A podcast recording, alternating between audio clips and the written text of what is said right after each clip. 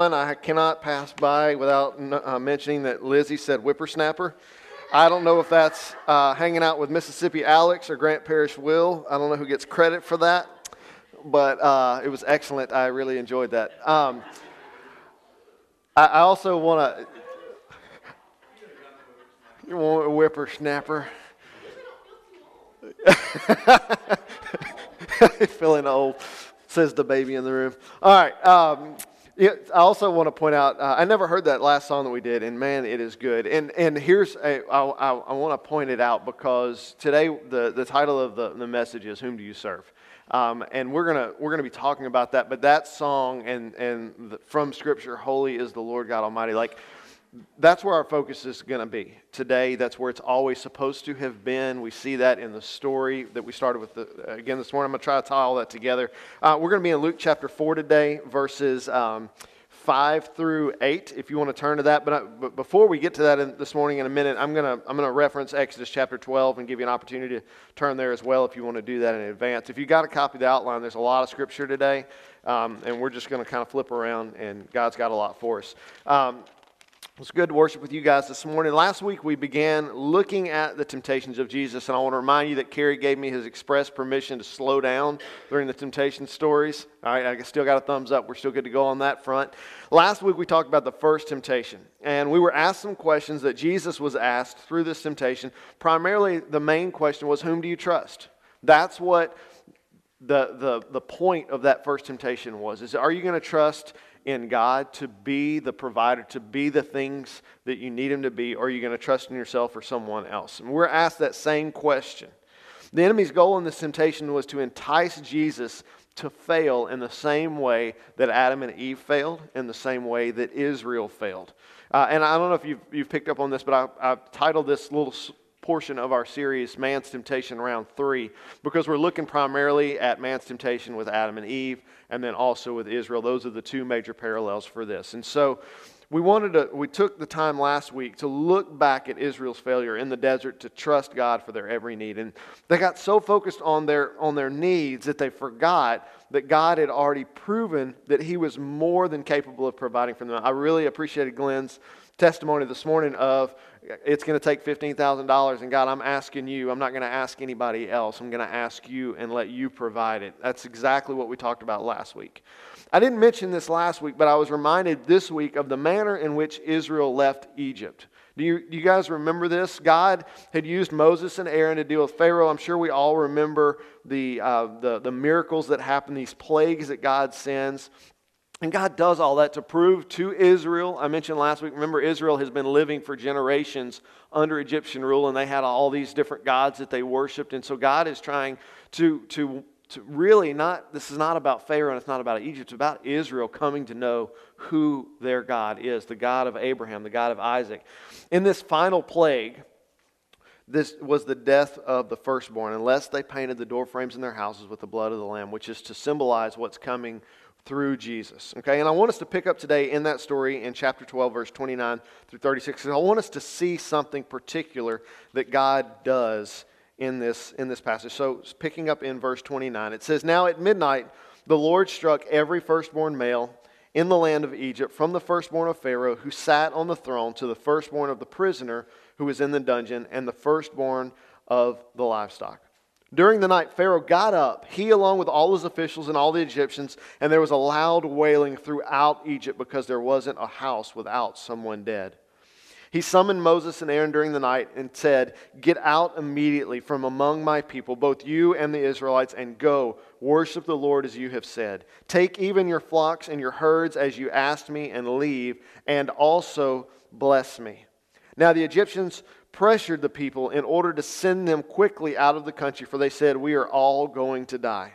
So the people took their dough before it was leavened, and their kneading bowls wrapped up in their cloths on their shoulders. And the Israelites acted on Moses' word, and the Egyptians uh, and asked the Egyptians for silver and gold items and for clothing. And the Lord gave the people such favor with the Egyptians that they gave them whatever they requested. In this way, they plundered the Egyptians. What does it mean when it says Israel acted upon Moses' word? I don't know if you remember this, but God told Moses to go and assemble the elders of Israel and to tell them that God had seen their suffering and that he is going to deliver them from the Egyptians. And on top of that, before it's over, the Egyptians will give you anything that you ask of them. If you flip back to Exodus chapter 3, verse 21, let's look at that real quick because I want, I want us to see this with our own eyes. Uh, Exodus 3, 21. It says, And I will give these people such favor with the Egyptians that when you go, you will not go empty handed. Each woman will ask her neighbor and any woman staying in her house for the silver and gold jewelry and the clothing, and you will put them on your sons and daughters, so you will plunder the Egyptians. I bring out this story because the struggle that we talked about last week was Israel's um, misunderstanding of the fact that God could provide for them. And I bring out this story because God told them before any of the, the plagues happened, I'm going to set you free. I've seen your suffering, and I'm going to provide you with the riches of the Egyptians. And so these people who were slaves, who had nothing, leave Egypt not only as free people, but with the wealth of Egypt on their shoulders. And then they get into the desert and they don't have the water and they don't have the food. And they say, We should have just stayed in Egypt where our bellies were full, our pots were full, and died in slavery rather than be brought into the wilderness. God has shown them over and over and over again, just through this short narrative in Exodus, that He is more than willing to provide. The question that God was asking Israel when He led them into the wilderness was, do you trust me? Do you trust me? I talked about last week about how God brings all of us into wilderness points in our lives, and the purpose of that wilderness time is so that we can come to know Him. That's why God took the long way around to bring them to the promised land initially. He wanted that time in the desert, in the wilderness, for them to learn to trust God, to, to understand His character, to be revealed to them who He was. It was about trust. It wasn't about bread or anything else when Jesus is tempted by Satan. It was about trust. So that was temptation one. The second one, which we're going to cover today, is a different kind of question. It's one that all of us struggle with.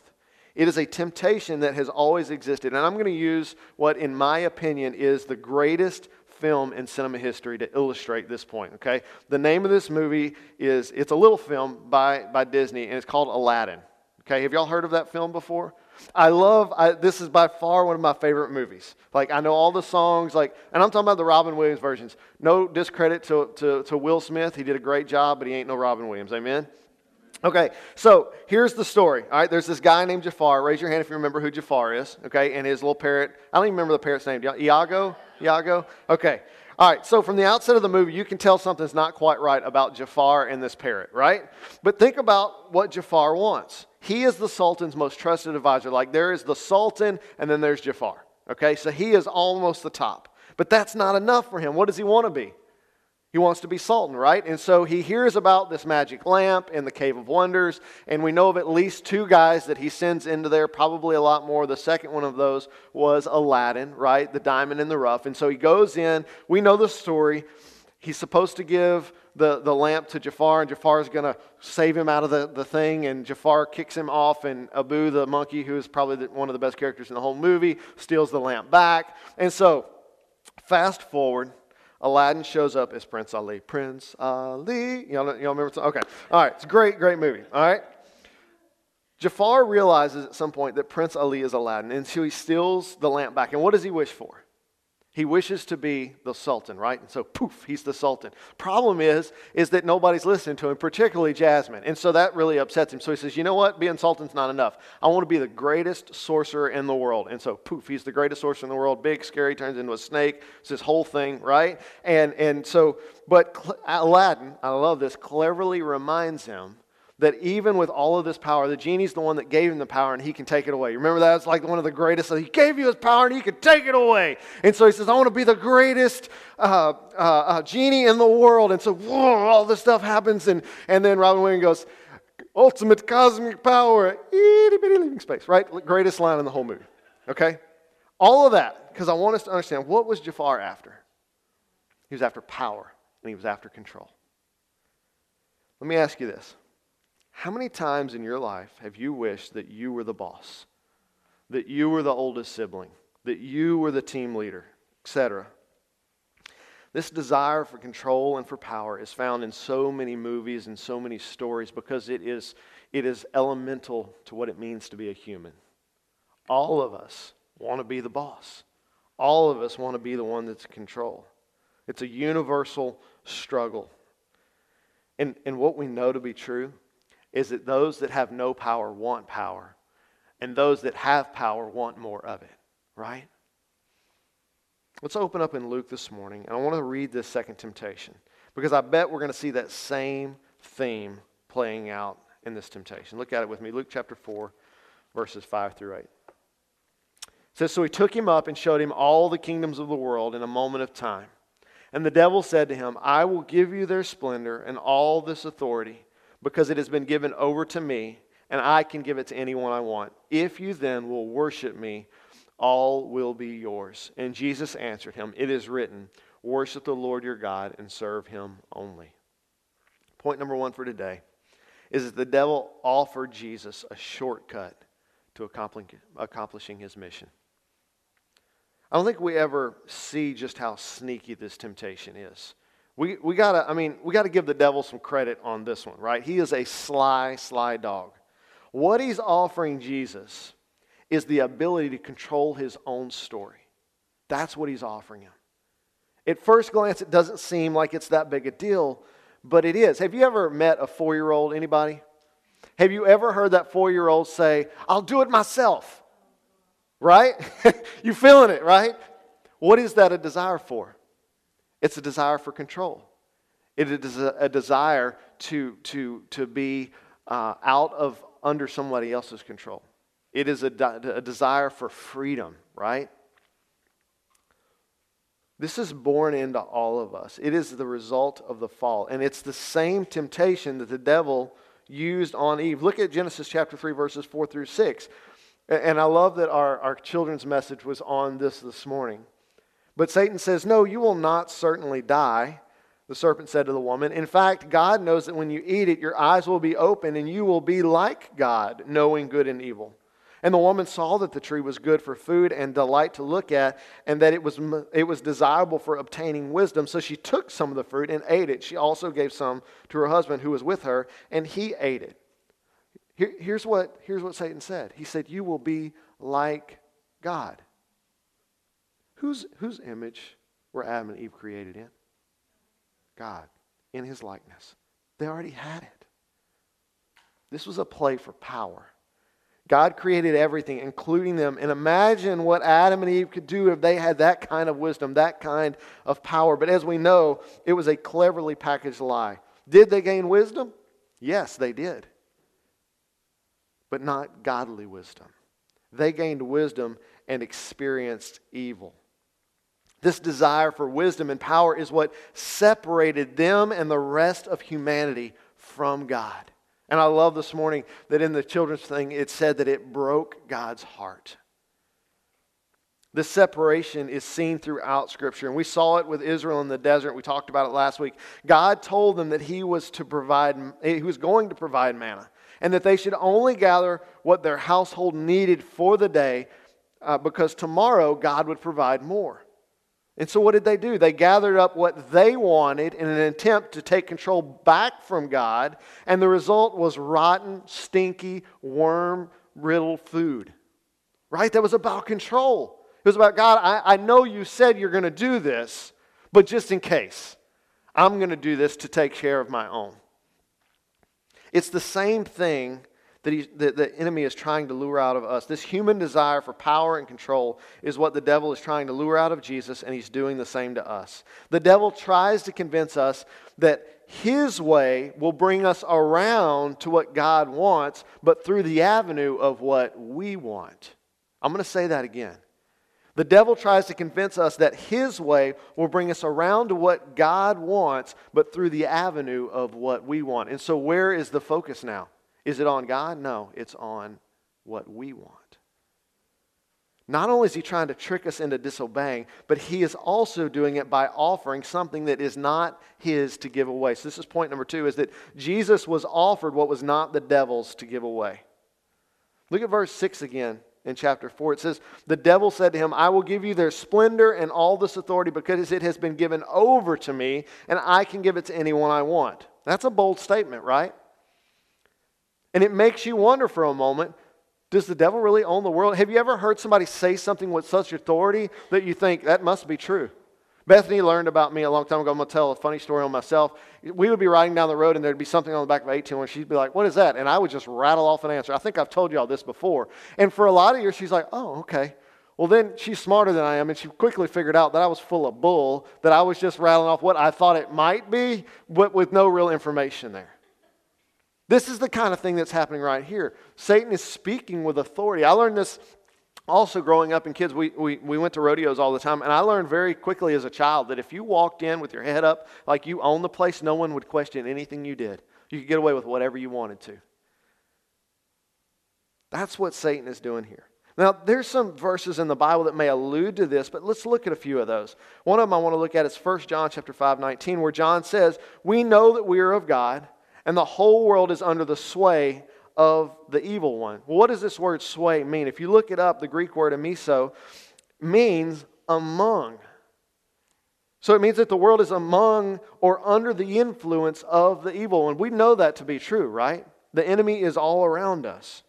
John also says in chapter 12, verse 31 uh, of, of uh, his gospel, that now is the judgment of this world. Now the ruler of this world will be cast out. And he says in verse 16, uh, chapter, uh, chapter 16, verse 11, and about judgment, because the ruler of this world has been judged. Here's, here's what, what we know is that the, the enemy, the evil one, is among us. But what we also know is that his reign is temporary and restricted. He does not have all authority. Think about the story of Job. And let's, let, us let us look at that real quick. There's an important detail here we need to see. In, in Job chapter 1, verses 9 through 12, Satan uh, is having this conversation with God, and Satan answered the Lord. He says, Does Job fear God for nothing? Haven't you placed a hedge around him, his household, and everything he owns? You have blessed the work of his hands, and his possessions have increased the land. But stretch out your hand and strike everything he owns, and he will surely curse you to your face. Very well, the Lord said to Satan, Everything he owns is in your power. However, do not lay a hand on Job himself. So Satan left the Lord's presence. If the enemy had control, why did he need God's permission? The enemy did not have control over Job. God had to grant him that control. The devil is trying to give away something that he has no control over. His best bargaining chip does not belong to him. He's offering something that he cannot deliver on. Yes, the devil is among us, and yes, he has some control over the world and the people in it, but that power will not last forever. We know the end of the story. He is living on borrowed time. This is what Jesus is saying in both of John's passages that we just read. The enemy has been, has been judged and he will be cast out. In order to overcome this temptation, here's what Jesus does He goes back to God's word. He leans into the promise, the covenant that God made with Israel way back in the desert. So, point number three is that Jesus defeats this temptation by obeying the Shema. Now, that's not a word we use a lot, right? We call it the Great Commandment.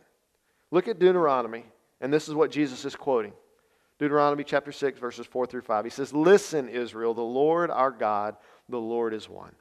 Love the Lord your God with all your heart, with all your soul, and with all your strength. That sounds real familiar, doesn't it? It's called the Shema. Listen, this lie that the devil is trying to pull on Jesus is the, one of the same ones that he pulls on us every day. There's this idea in our culture that we are the ones that need to be in control of our lives.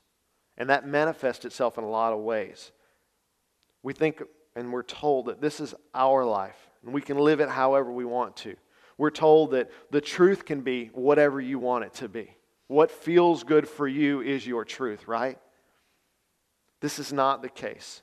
Jesus came and he faced this temptation. He looked that lie in the face, and his rebuttal was a promise from God. What did God promise his people?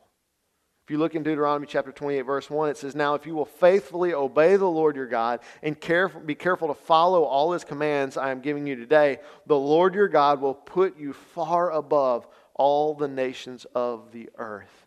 Remember, this, this moment in Deuteronomy is when Israelites are finally, after 40 years, about to go on the promised land, and Moses is recapping the Ten Commandments. He's recapping everything that God has said, and he's saying, Listen, we've, we've walked through this for 40 years.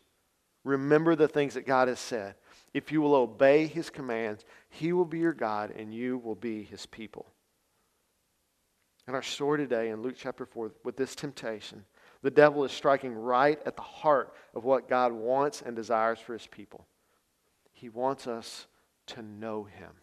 Specifically, he wants us to obey him. Obedience is followed by the blessing presence of God in our lives. God wants us to know him. He wants to be a part of our lives, but that requires that we obey the things that he says. Paul warns us about this temptation in his letter to the church in Rome, and he gives the answer about how to overcome it in Romans chapter 12, verse 2. He says, Don't be conformed to this age, but be transformed by the renewing of your mind so that you may discern what is good, pleasing, and the perfect will of God.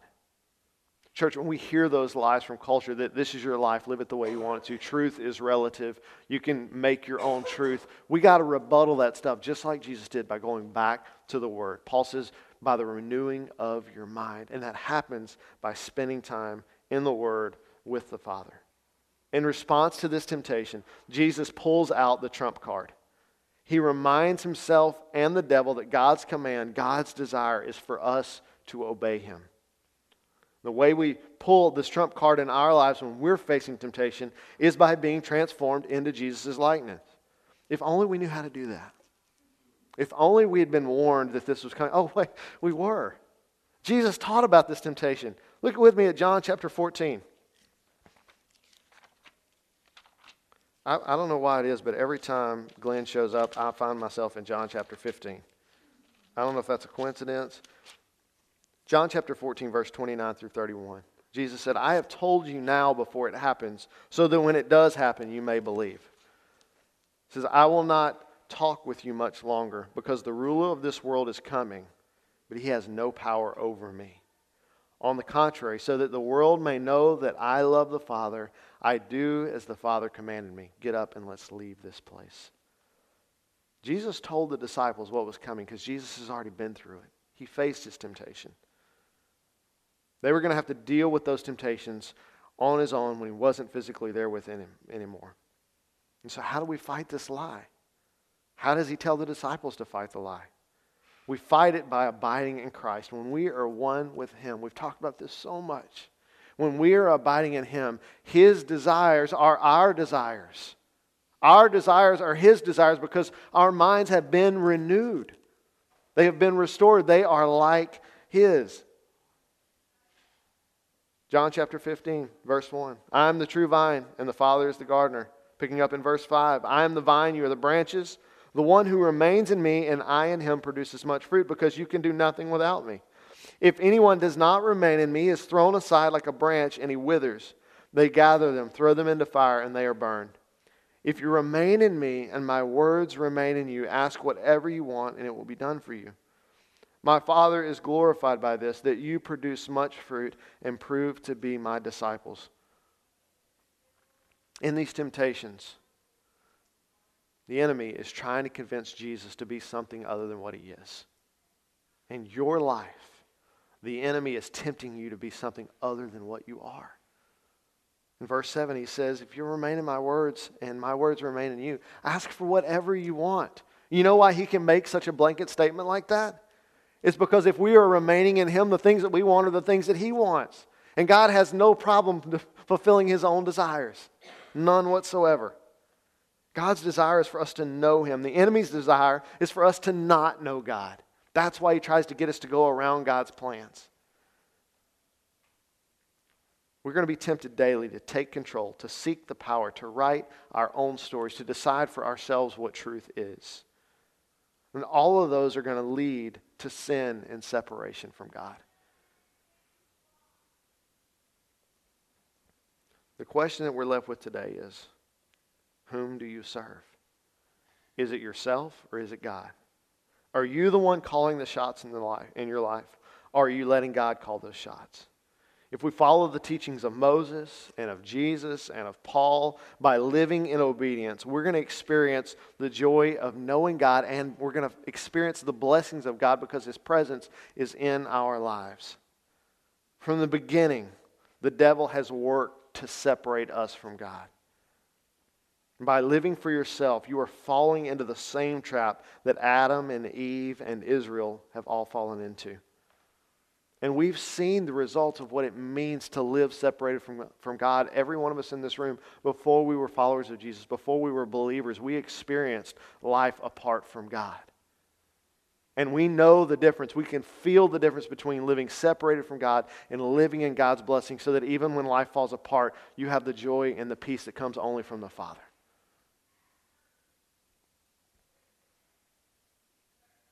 Give yourself the opportunity to experience union with God by abiding in Him. When you face temptation, run back to the Word. Remind yourselves of the things that God has already promised. Let's pray. Father, it's difficult often to, to look into our own hearts and to ask hard questions. Father, as we close in worship this morning, I ask that you would give all of us the, the courage to look into our own hearts and ask the question Whom am I serving? Have I made my life about me or have I made it about you? God, all of us have areas in our lives that we're still living for ourselves.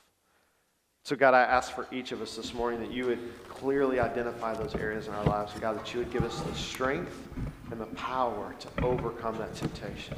God, that you would give us a desire to know you, to abide in you moment by moment, day by day, so that we can experience you, so that we can know you. Jesus, I ask these things in your name.